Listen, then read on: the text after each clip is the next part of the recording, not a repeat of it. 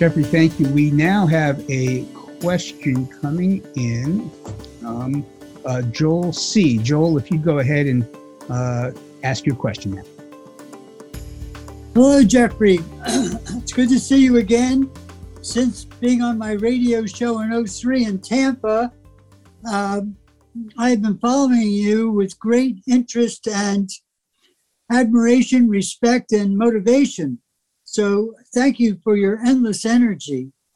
Jeffrey, um, when you talk about liability, you talk about legislation and laws and and the release of these things we've seen with uh, um, GMO foods and how proliferating they are and how damaging they are and the pesticides that come along with it. But how do you how do you wake up sleeping politicians to say stop?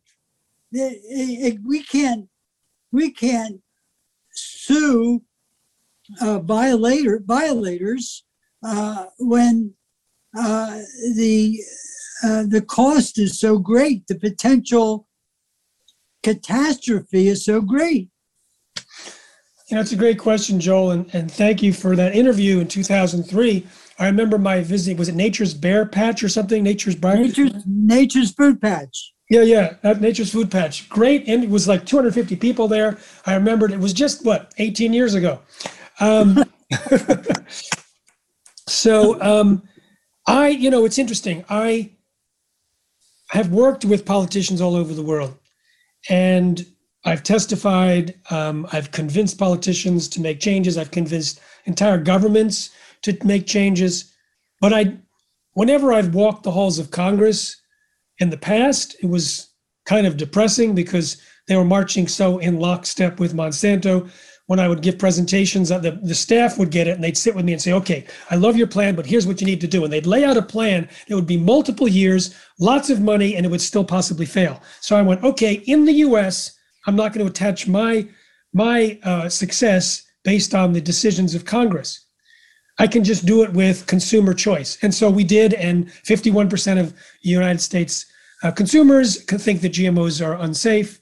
48% around the world. So we've been a massive success there without having to change government policy. So, first of all, I get I'm in a new area. So I'm getting help from people who understand how to change government policy.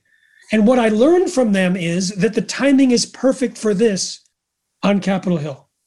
The timing is perfect for this in state legislatures. Why? Because people are have this unmet need to do something about the pandemic, to to implement the lessons, and there's enough there's enough instant understanding, Joel. I'm sure as you were listening to me, you've been following me for so long, but there may be people listening today that have never actually considered that gene editing could replace nature so that we actually have no future generation that inherits nature from its own evolution, but we've interfered with it in massive releases. No one has, has perhaps thought of the incredible changes for the microbiome.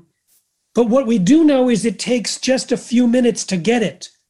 And it doesn't take a lot of complicated science, it's arithmetic. Little genetic time bombs prone to side effects, surviving in the wild, interacting with different ecosystems. At what point will it be a rabbit in Australia? At what point will it be a, a cane toad in Australia? At what point will it be kudzu? At what point will it collapse an ecosystem? Or our infants or future generations? So the conveyance turns out to be easy, which from a strategic messaging standpoint is critical. If it took me 10 minutes to finally get the understanding that, oh, this is a problem, that would be a lot harder movement to start. So I think from what I've heard is that there are people in Congress who are very interested in this. And it's interesting, we have people on both sides of the aisle and in the Department of Defense and in Homeland Security and in, um, you know, National Security Advisor levels who've been talking about the dangers of gene editing for years and acknowledge that the technology has outpaced the regulation and something needs to be done. So we have odd bedfellows here supporting. So I think actually it's going to be a lot easier. Also, strategically, we're not talking about banning genetically engineered corn and uprooting, literally, a multi billion dollar industry. There's very few companies that are actually releasing genetically modified microbes right now. So the infrastructure is not in place, which gives us another urgency to do this now before they do set up that infrastructure.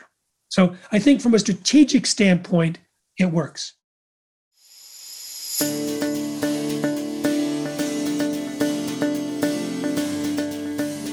Thank you for listening to Live Healthy, Be Well. Please subscribe to the podcast using whatever app you listen to podcasts with, or go to livehealthybewell.com to subscribe. This podcast will inform you about health dangers, corporate and government corruption, and ways we can protect ourselves, our families, and our planet. I interview scientists, experts, authors, whistleblowers, and many people who have not shared their information with the world until now. Please share the podcast with your friends. It will enlighten and may even save lives. Safe eating.